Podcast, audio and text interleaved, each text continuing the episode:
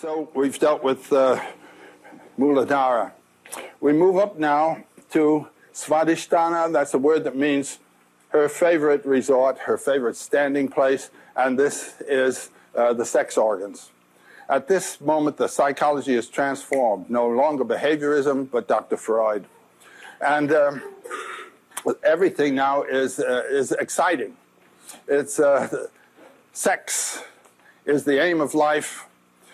Everything's coming up roses, the birds are singing, the bells are ringing for me and my gal. And um, the uh, frustrations of sex are also to be recognized here. And if the frustrations are uh, continuous, then one turns one's mind to something else and civilization comes into being. This is what's known as sublimation. So uh, his Doctor Freud, that psychology is the psychology of chakra two. Here is the chakra, and now we get the symbology of the world associated with the psychology of chakra two. Here is the moon. The moon is the governor of the tides of life, and the whole sex thing is the tide of life. And how when the moon is full, uh, people are lunatics for sex. The dogs are barking and the coyotes and all of that, and I'm told that the crabs come out and dance on the beach. They... And here is that Makara, whom we saw yesterday as the symbolic animal of the Ganges, the goddess Ganga. So the pouring of the waters of the Ganges, that's all of this energy. This is the erotic source of life and of excitement and of being in the world.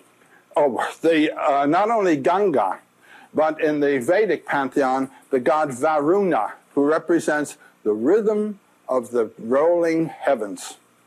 Uh, at night, the night sky, you can see it moving, and that rhythm is the rhythm of the universe and is of Varuna. Here is Varuna. The uh, Hindu deity associated with this uh, chakra is Vishnu. Vishnu associated with the erotic. And here, wearing the yellow garment, he is... Um, essentially in an erotic mood. And the incarnation of Vishnu in this aspect that is the favorite in India is Krishna. And this whole romance of Krishna and Radha. Radha is a little married woman. We're breaking past ethics here. Uh, the God, this is the love of God for the world. Eternity is in love with the forms of time.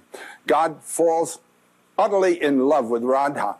And there's a beautiful, very voluptuous, strong poem uh, written of this called the Gita Govinda, the Song of the Cowherd, composed by a young Brahmin who was in love with the daughter of his guru and saw himself as Krishna and her as Radha, and writes of his love as Krishna informing him, Krishna's love animating his own uh, love, and so forth. It's a, it's a long, rich, beautiful, a very human and yet divine poem.